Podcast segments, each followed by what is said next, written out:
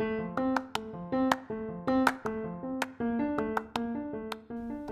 and welcome to Living While Feminist.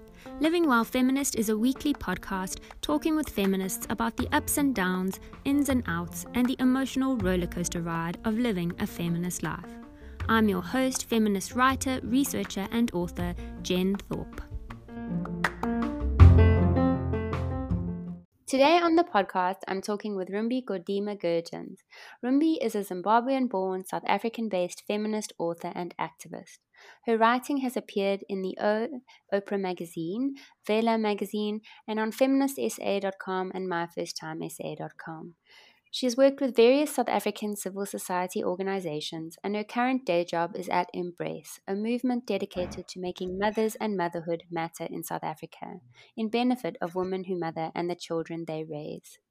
Rumbi is a proud and exhausted mother of Samuel, who's seven going on seven, seven going on 18, and Miriro, who is three. So today I'll be talking with Rumbi about making motherhood matter. Welcome, Rumbi. Hi, thanks for having me. It's a pleasure.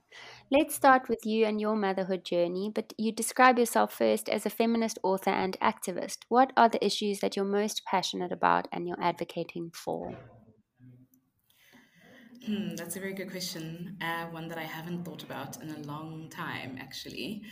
Um, I think more than anything, um, I I just want a world where women can determine their own destinies um, and you know, live out um, lives that they envisage for themselves, where they are safe and they are happy and they are fulfilled, whatever that looks like. Um, and yeah, so I, basically all of the work that I do is towards that bigger goal. Um, so women can live fulfilled, happy lives that they imagine for themselves um, without having to explain or qualify for anyone. This season on Living While Feminist, we're talking about parenting while feminist, which is obviously one way that if you support it, you can actualize yourself and live out, uh, you know, a motherhood or a parenthood the way that you want to. You're the mother of two young children. How has feminism shaped your parenting, and how has parenting shaped your feminism? I think that feminism has made it harder to lean into um, some easy kind of reassurances that traditional understandings of gender and sex and the relationship between sex and gender gives you. Um, it's, it's it's made me have to be a lot more thoughtful about the way in which I talk to my children and parent them with regards to sex and gender. Um, my son, in particular, because he's older, is um, he's going through quite a distinct phase of um, figuring out what it means to be um, a boy. And there's a lot of kind of there's changes in that he won't let me paint his nails, which I used to be able to do. Um, he won't wear certain colors, which he used to never really mind. Um, and I'm trying to kind of be respectful of you know the things that he wants, but also without reinforcing any kind of hard and fast ideas about what's for girls and what's for boys. So it's it's it's it makes you kind of more thoughtful um, it's hard work because a lot of the times you're parenting without the rule books or the playbooks that other people are using. Um, and, and oftentimes I find myself leaning back on those traditional rule books, which is not fantastic. Um, but because you're tired a lot as a parent. And sometimes it's just like, you know what, it's fine. If you pink is for girls, whatever. But I'm, I'm trying really hard to be thoughtful, even for the small stuff, because I know that it plays into how they're going to relate to themselves, their own bodies, and to people of other gender identification. And where do you think that he's getting the ideas of, you know, colors and things like that from? Is it just from school or is it from other people, you know, that he interacts with on a daily basis? um, I wish I could say it was just from school and other people. and not in our own home. But I do think these things are insidious and they are kind of suffused through all of our interactions, even in our own home. Um, and so it's a mixture of both, I think. I, you know, I grew up in a different time, obviously. And even though I was never made to feel a particular way because I was a girl, you know, I, I'm a product of the time in which I grew up. And, you know, even things like explaining to him um, non-binary and, and people who are non-gender conforming. That's something that I've kind of had to learn. It wasn't something that I spoke about or was spoken with about when I was a child. Um, and so, you know, I'm pretty sure in my own DNA and my vocabulary, there's things that I kind of carry that I don't realize are, you know, very kind of traditional and limited in talking about gender and sex. Um, so it's a challenge, but it's also I think it's also important that one is honest with themselves. If you you know if you pretend that it's something that your child will only encounter in the outside world, it does kind of let you off the hook about all of the ways in which the stuff is kind of suffused into our ways of being. Um, and one has to, I think I have to kind of remind myself that I'm on a learning journey with my children. Um, and admitting that I'm wrong is is not a, you know, it's not total failure, even though it feels like it. Yeah, I think um, I mean, my little one is only eight months old, but I can just see all the potential ways to fail and learn and relearn, and you know that that can happen. I'm also for now raising a boy, so I, I think some of these things are really important for me to think about going forward as well. But your second child is a girl. How has parenting her been different from parenting your first? Basically, my question is, yeah. does it get any easier? So it does. It, it gets easier. It gets different. I think you probably have heard that. Um, like each stage has its own challenges.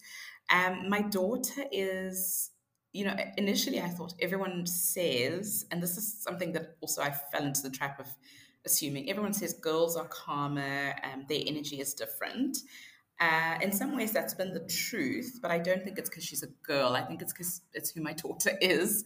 Um, but she is, you know, the the trick that uh, the universe played on us is so my son is was conceived biologically, so he is, you know, he's biologically mine. I carried him. Um, my daughter is adopted, and so we really kind of didn't know, you know, in terms of temperament, what would what she would be like um, in comparison to her brother. They are strikingly similar in so many ways, especially right now that they're on school holidays. I can, you know, they're both completely bored out of their minds. They are just kinetic children. They are always on the move, it doesn't stop.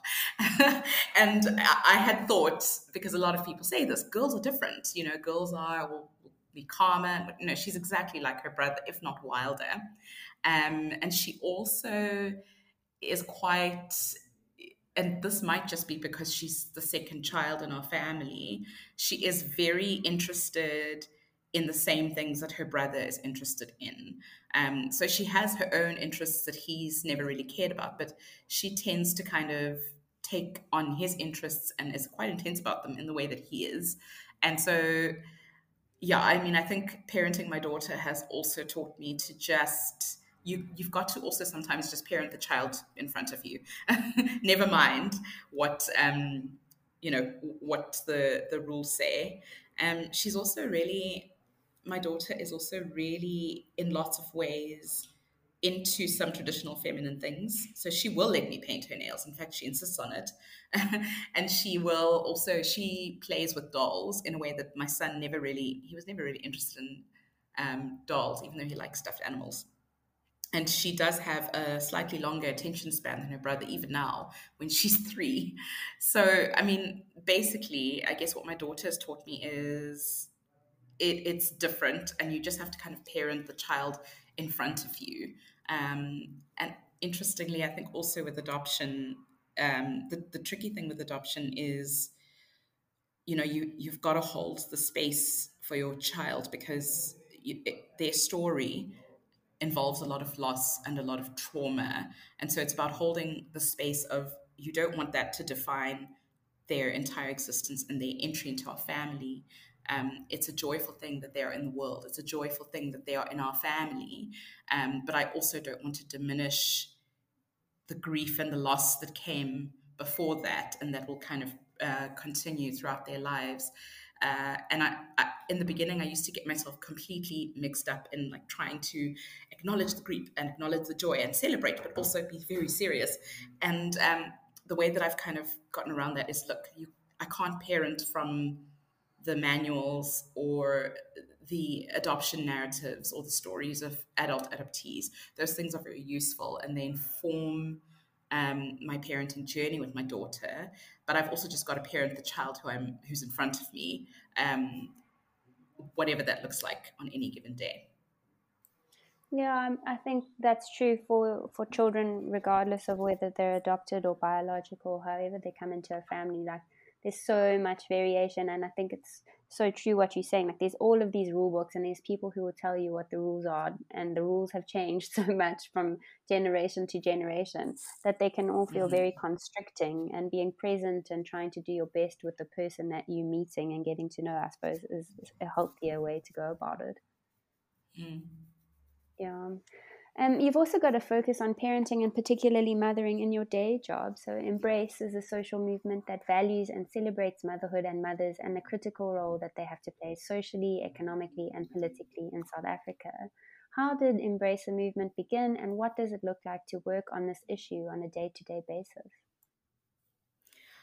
So Embrace began as uh, it's a it's an incubated project of the DG Murray Trust, um, a private foundation that funds public benefit organizations across South Africa, um, and it began really as an attempt to build bridges between families, so as to kind of encourage and nurture the growth of children in Cape Town. So it was originally Cape Town Embrace, and it grew out of um, the growing kind of understanding and knowledge that we were that was kind of permeating the early childhood space about the importance of the first 1000 days that um, begin when um, that begin when children are um, in the womb. So it begins at you know conception. And embrace was about building bridges between families in that very vulnerable um, first 1000 days. And the way what it looked like was um, connecting communities across different class barriers and across different um, faith communities. That uh, shifted and changed as these things do um, and became a focus on mothers because what emerged from the work with within families is that mothers and particularly mothers in, in low income spaces feel very keenly that the focus on their children and the focus on their children's development and the access that their children have feels very sidelining um, and, and continue some of those tropes of, you know, as long as the baby is healthy, no one really thinks about the mother. And the mother is the one who is spending the majority of those 1,000 days carrying the weight of, of, of this child and, and teaching them and nurturing them and nourishing them.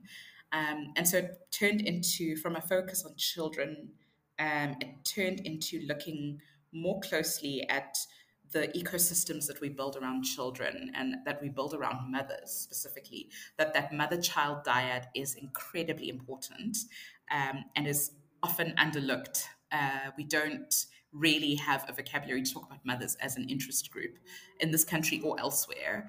And i think that's changed obviously in recent years. Um, and in my day job, I am the operations manager for Embrace, which which basically means I'm, um, you know, I do a lot of the logistics and admin um, to kind of keep the wheels turning. Um, but I am part of a very small, dynamic team of, of women who are part of a larger community um, of women who care about mothers and the issues around motherhood and having a more nuanced understanding of what motherhood looks like. Um, and then also, I think, most importantly for me, um, acknowledging that motherhood is it's it's our responsibility as a community to protect mothers and to protect the mother-child dyad.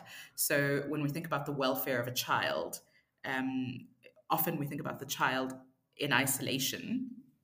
But um, really wanting to kind of shine the spotlight on all the ways in which, you know, a child is a product of the way that their mother is situated in a community and in a society. And if it's a society that doesn't value mother's time, that doesn't value mother's stories, even when those stories conflict which, with what they think, what we think they should be, or um, what the science says uh, doesn't value children ultimately.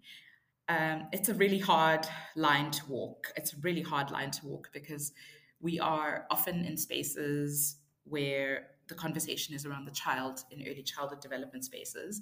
Um, and then on the other side of the coin, we are in conversations where uh, we're talking about women and self determination. And, you know, motherhood is a very complex issue if you're a feminist. It has not always been the most kind of empowered space for women. And I don't, in a lot of ways, I don't think it is. I don't know if mothers often feel like they've chosen motherhood kind of independently. It's a difficult one, but um, but it's a line that I really relish walking um, with the team that I have, and um, yeah, I get to have these amazing, empowering, and insightful and enriching conversations with mothers from across the spectrum in South Africa, and I love it.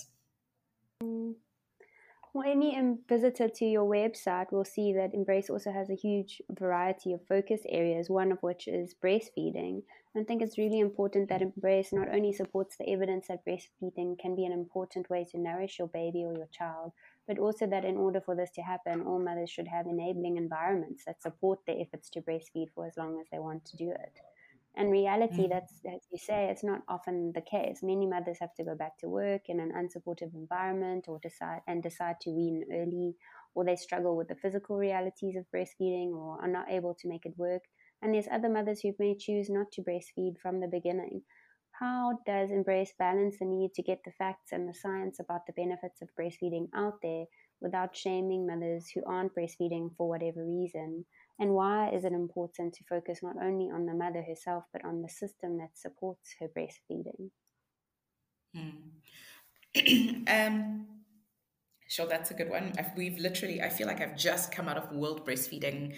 I mean, it was a week, but it was also a month for us. August was, we spent kind of a month thinking and talking and listening to mothers and, and, and really kind of trying to hear mothers and elevate their voices around breastfeeding. It's a contentious one because breastfeeding is quite a personal individual thing right? You're talking about a woman's breasts and you're talking about a process that is rooted in biology and hormones.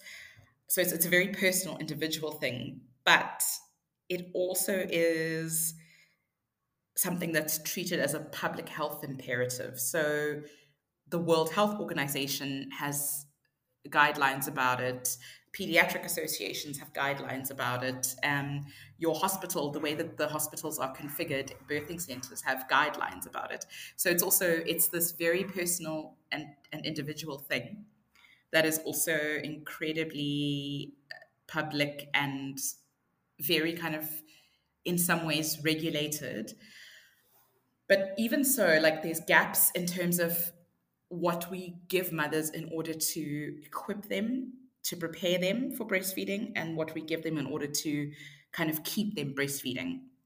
There's almost a um, there's almost a denial sometimes in the way we talk about breastfeeding in the public sphere because people don't want to scare mothers and they don't want to discourage mothers and so we speak about it as breast is best and then also breastfeeding is natural um, and it, it's true, it's natural in that it occurs in nature and in the body, but it's not it's not something that just comes easily. There's a lot of work involved, and there are a lot of resources involved in breastfeeding. A hungry mother can't breastfeed adequately.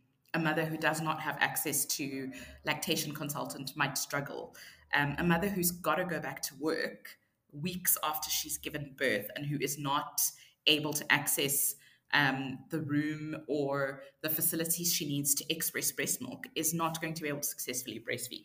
So, even though we talk about it as this public imperative, we got to protect it, protect it, protect it, um, we don't really talk about what it actually means to protect it with respect to mothers and their lives. So, what does it mean? For example, that in South Africa, we give women I think it's mandated to at least six weeks, but then up to 16 weeks of maternity leave, which is fantastic, but it's not necessarily paid. And so, what does that mean, you know, to a mother who's got other children to support, but who is feeling that she has to go back to work, you know, to continue to feed her other children? Never mind breastfeed this this tiny little one who is probably attached to her all the time. Um, and what does it look like um, if, for example, we are living in a country where, I mean, there is, we don't talk about maternal hunger enough. We spoke about it a lot during COVID. It's not something that arrived with COVID and it's not something that's left. Um, what does it mean for a mother who can't feed herself to use her body to nourish a little being? So I think a lot of what we talk about with breastfeeding and you know embrace feels quite we we don't ever feel the need to justify a position because for me it just makes so much sense. A supported mother, a mother who is told the truth. Tell the truth to women. We're not children. You know, we can take it. a mother who's told the truth, who's supported, who's given space to to talk about the hard parts, um, and who's supported through those hard parts is a mother who's going to feed successfully, no matter what feeding decision she makes. And surely easing the path for mothers to breastfeed is what we should really be doing rather than focusing on kind of the public the public kind of messages that kind of let mothers and their stories fall through the cracks so so i've said a lot but that's embraces approach is really like listen to mothers and believe them when they tell you these things. Um, mm you know, so like oh, what I hear a lot of, what drives me crazy, is a mom will say, "I tried, and I my supply was just tanking," and someone will be like, "That's very rare. You have the milk," and I'm, my my first instinct is you you you can't actually know that because you're not in her body, and you're not her her nurse or her lactation consultant. You're not the baby. You can't you can't know these things. What does it cost us to just take a beat and listen? Um, and in listening, the support and the answers will come.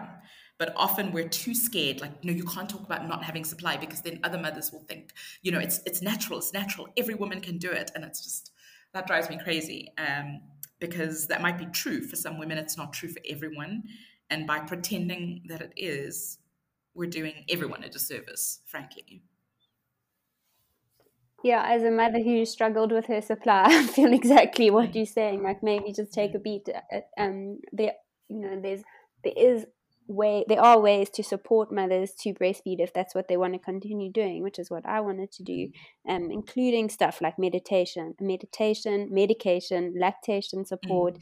making sure that she is able to eat and is hydrated for example there's loads of ways but you first have to find out what her existing situation is before you can support her appropriately that's mm-hmm. so true what you're saying and mm. you've spoken there a little bit about maternal hunger, and I noticed that one of the things that Embrace recommends um, changing to support breastfeeding is the need for a maternity support grant in South Africa. What does this mean, and what would it look like in Embrace's ideal world?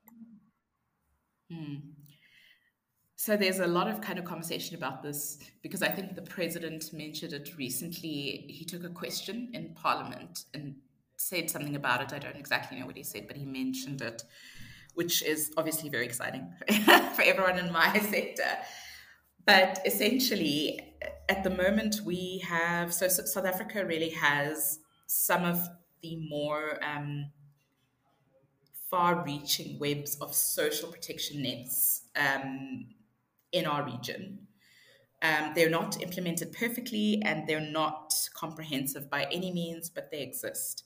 Um, and one of the, the parts of that social safety net is the child support grant, right? So once a child is born um, and a mother has registered her child's birth with Home Affairs, you can then apply for a child support grant, and that is paid per child, um, you know. But that only arrives once a child is here. And again, it comes with that caveat of you've got to have you've got to have registered the child. So um, there's a lot of steps you have to take before you can formally apply. What we're saying is actually the needs of the mother um, and the child, if we're being honest, if we're talking about the child within the first 1,000 days, begin long before the child is born and registered at Home Affairs. Um, once you're pregnant, your diet will change, um, your healthcare needs will change. You will have to go to a clinic visit at least eight times. We, the Department of Health mandates eight anti, up to eight antenatal visits, sometimes more if it's a high risk pregnancy. Um, and often those visits, if you are lucky enough to be in um, a form of employment where your employer will pay you even for the time that you take for those visits, then that's okay. But for women who are self employed or women who are working in the informal sector, a day at the clinic or hours at the clinic mean hours where you're not earning, um, or a day where you're not earning, but you're paying for the fuel or the taxi fare or the bus ticket or the train ticket to get there and back. So uh, there's financial needs that come with pregnancy that benefit the mother and the child if we were if we're able to kind of kind of cover them in that space. Um, and the idea is that this is it's a bounded period, so you are only pregnant for a certain period. It's a bounded period between when um, the fetus is viable and the birth that will cover the gaps in care and in support that the CSG doesn't get before the child is here, and get you to the point where you can then access this further part of the social safety net, the child support grant. Um, so there's a lot of kind of debate about what that looks like, and you know we don't have the details as embrace, but basically what we're lobbying for is official acknowledgement that you know pregnancy is work.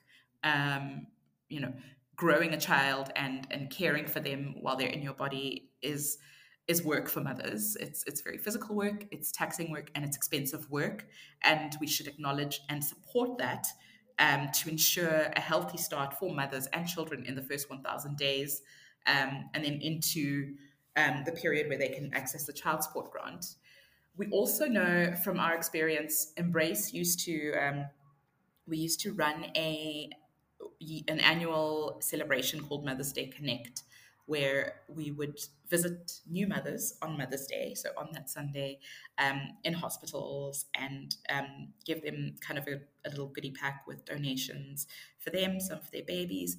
Sometimes the difference between feeling like you can do this, you can look after this child, is being able to prepare physically and logistically for their birth. If you are able to say, buy a few things for the baby, a few baby clothes, a few birth, birth clots, make the necessary arrangements, that can make such a huge mind shift difference for a mum who might not be sure if she's ready to to go through with pregnancy or if she's ready to to become a mother.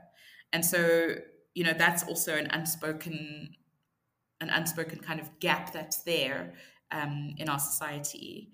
Um, and we also think i think you know it's difficult because people are weird when it comes to women's bodies and their sexualities um, and so there's a lot of kind of moralizing around well if you're going to get pregnant for the child support grant and blah blah blah. But i think acknowledging the gaps in supporting women in pregnancy also acknowledges that we live in a country where pregnancy is not always a choice. Um, a young teenage girl, for example, who can't access contraceptives or who is in a coercive relationship with someone who won't let her use contraceptives or someone who is in a in a marriage where they don't have agency to say when and how and under what circumstances they engage in sexual activity it acknowledges that we are responsible for you as a society so we will hold you through this pregnancy it's not something that you have to kind of live with as a bed that you have made as an individual. You know, that comes, I think, from the very kind of weird, sometimes conservative and moralizing ways in which we think about women's bodies and sex. Um, so yeah, that's that's kind of where we're coming from with that.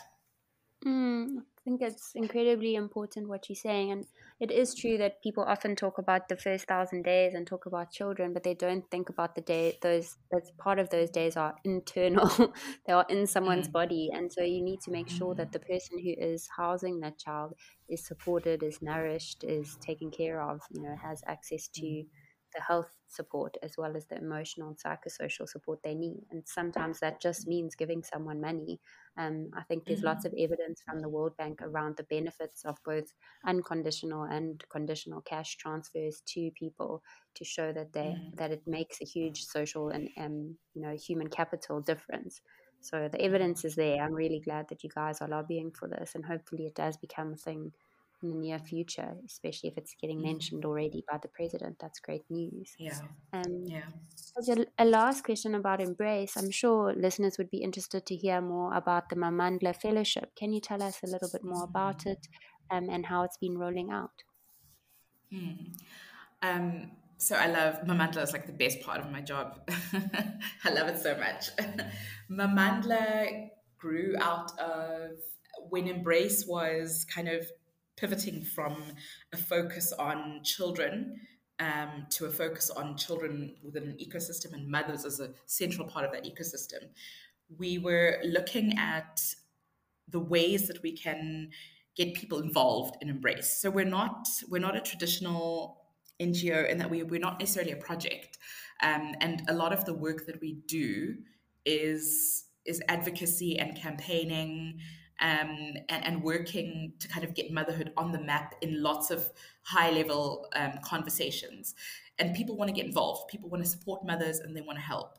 And the way that we think about ourselves as a movement is that there's several several kind of plugins where people can get involved. Um, for a lot of young moms of young children, um, getting involved might just mean kind of following on social media, sharing our content, it doesn't necessarily mean that you are able to go door, door to door with a petition or you're able to attend the public meetings or you're able to you know it, it looks different for different people. And so we wanted to create spaces for different kinds of engagement. And we envisaged kind of our kind of super engaged super engaged people as people who are already doing work in this area in their own communities, but who are maybe operating in isolation.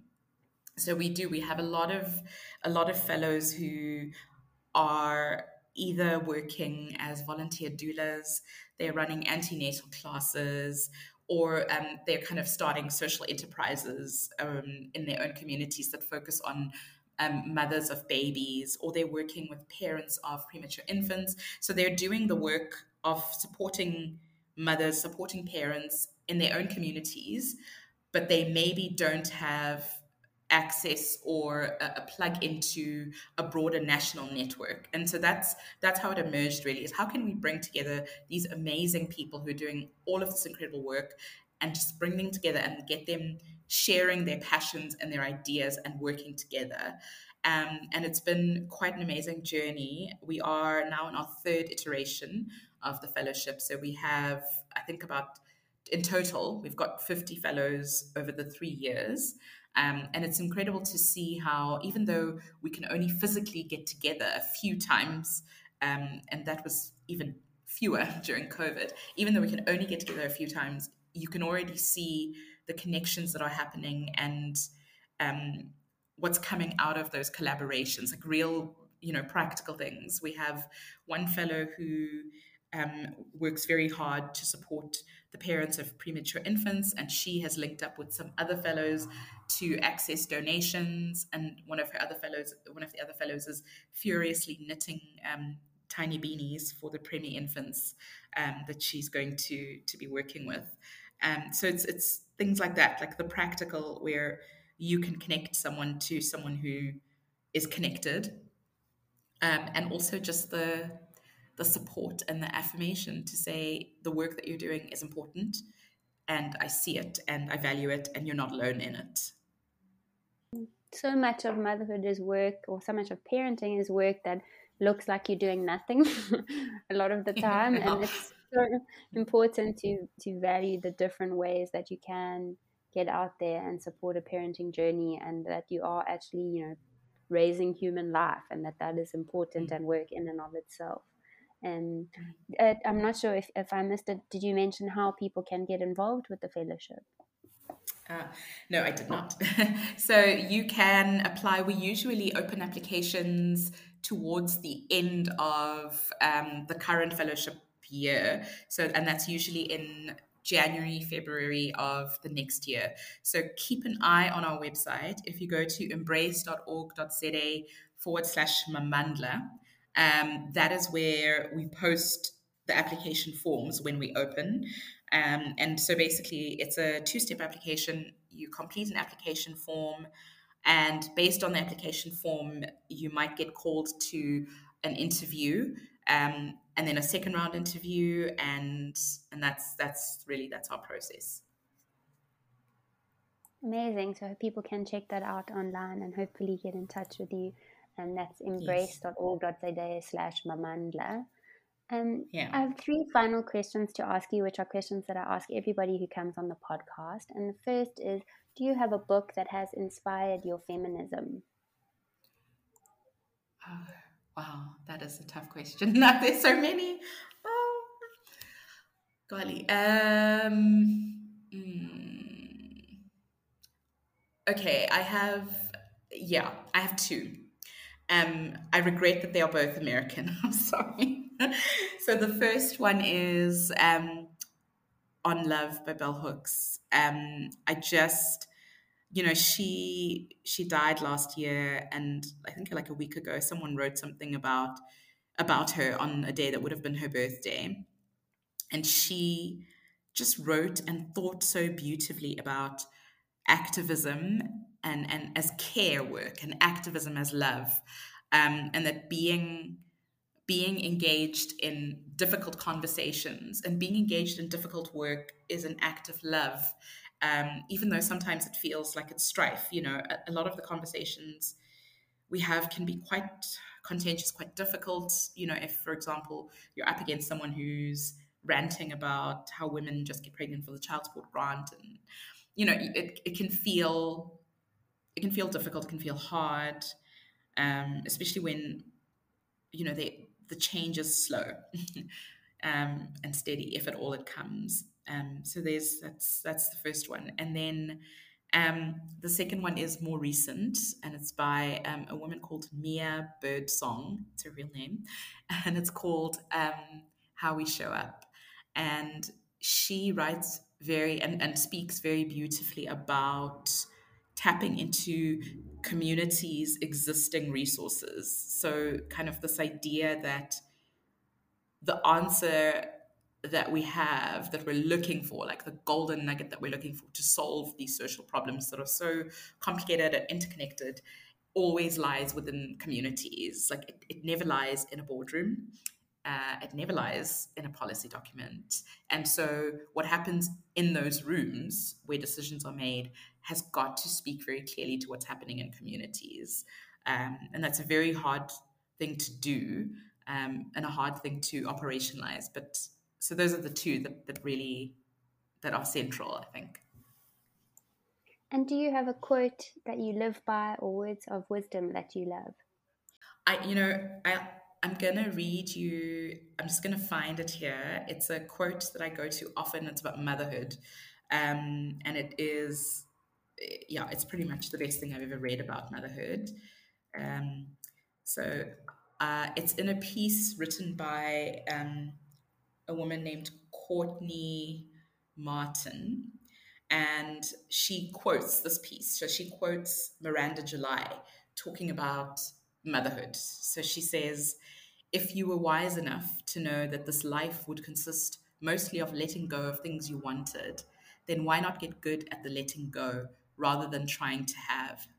These exotic revelations bubbled up involuntarily and I began to understand that the sleeplessness and vigilance and constant feedings were a form of brainwashing, a process by which my old self was being molded, slowly but with a steady force, into a new shape, a mother.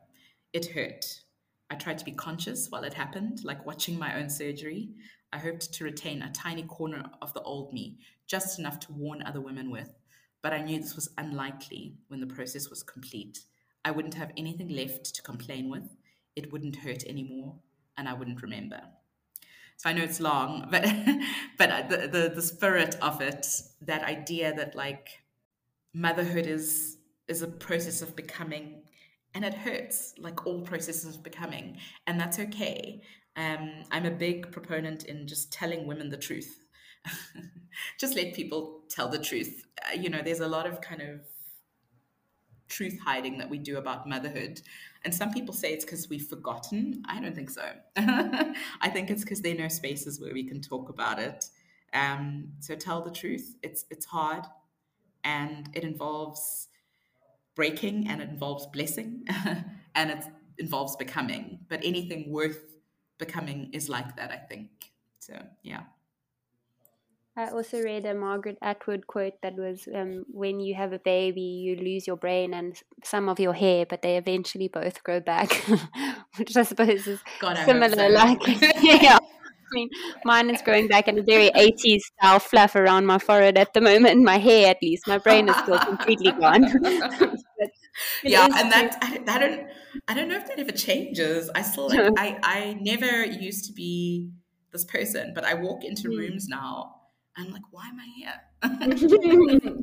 the sleep deprivation is a real thing. Mm. I mean, you mm. can't actually form memories when you sleep deprived, which I'm sure is a biological you know, for, for, early motherhood. Is you have to forget mm. how traumatic it all is if you want to carry on. yeah, yeah. But I, I also think we just like there's so much sanitizing around and it's a it's a tricky thing because also in a lot of ways like motherhood is joyful and children are amazing but we do a lot of like I, I was at a baby shower some years ago and I, it was when my son was i think he was like two or something and two is challenging.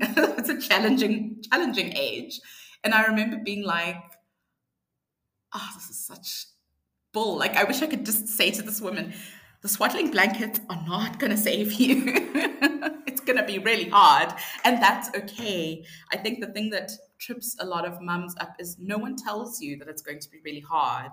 And if someone had just said to me, listen, listen, it's going to be hard, you're going to feel like you're bad at it a lot. but that's normal. We all go through that. Um, you know, so I, I, do try, you know, in, in relationships with my friends, uh, so people who I love and know well enough that I feel safe enough to be like, congratulations, it's going to be so hard.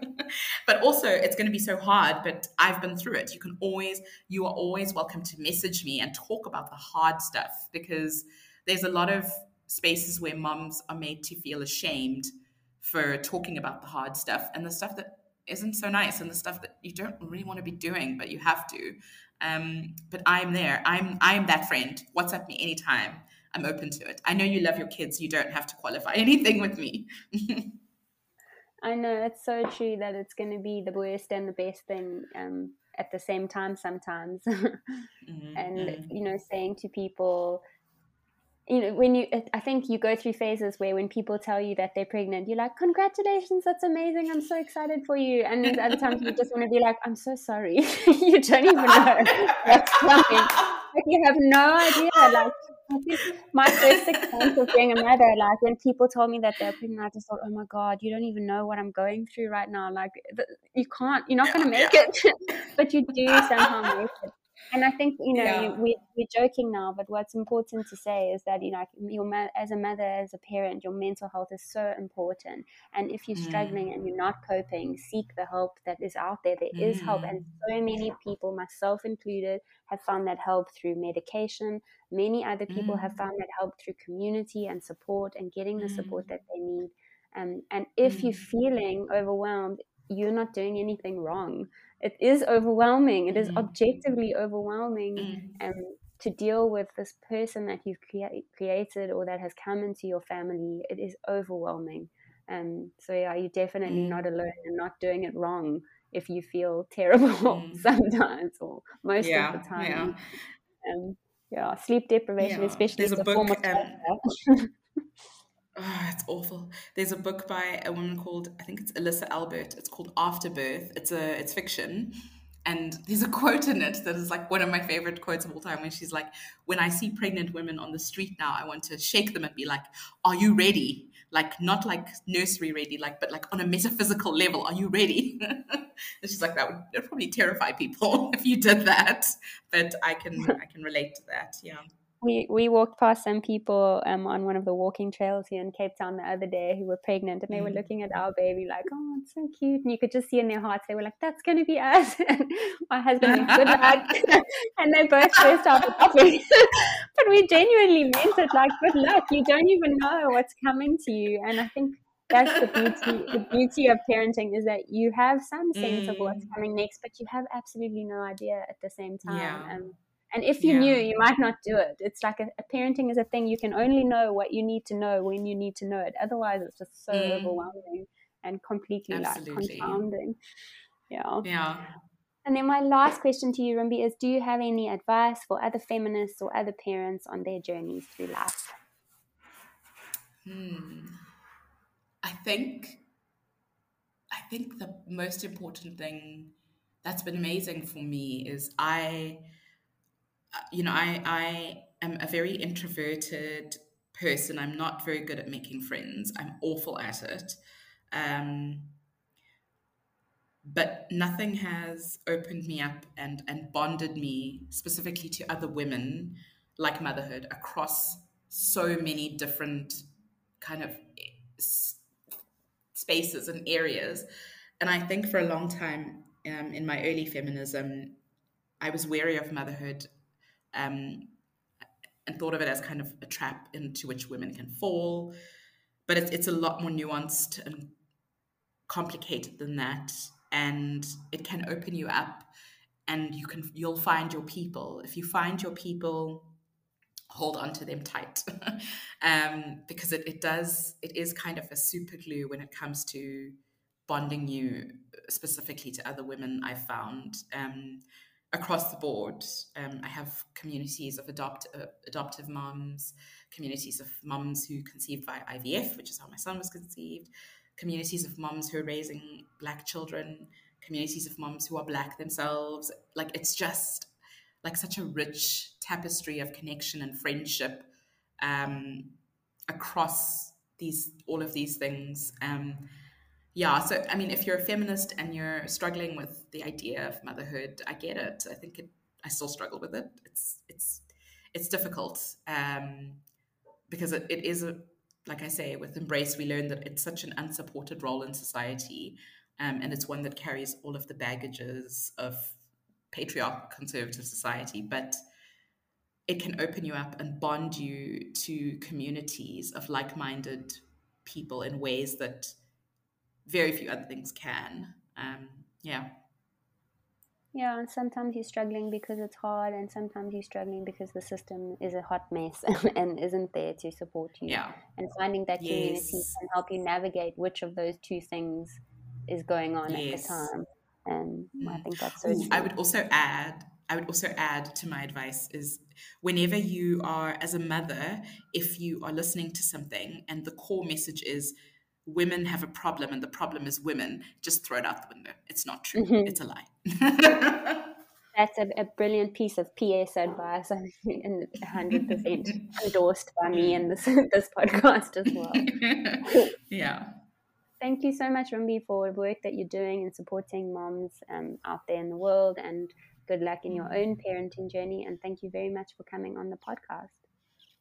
Thanks, Jen. This was awesome. And good luck to you too. Feels...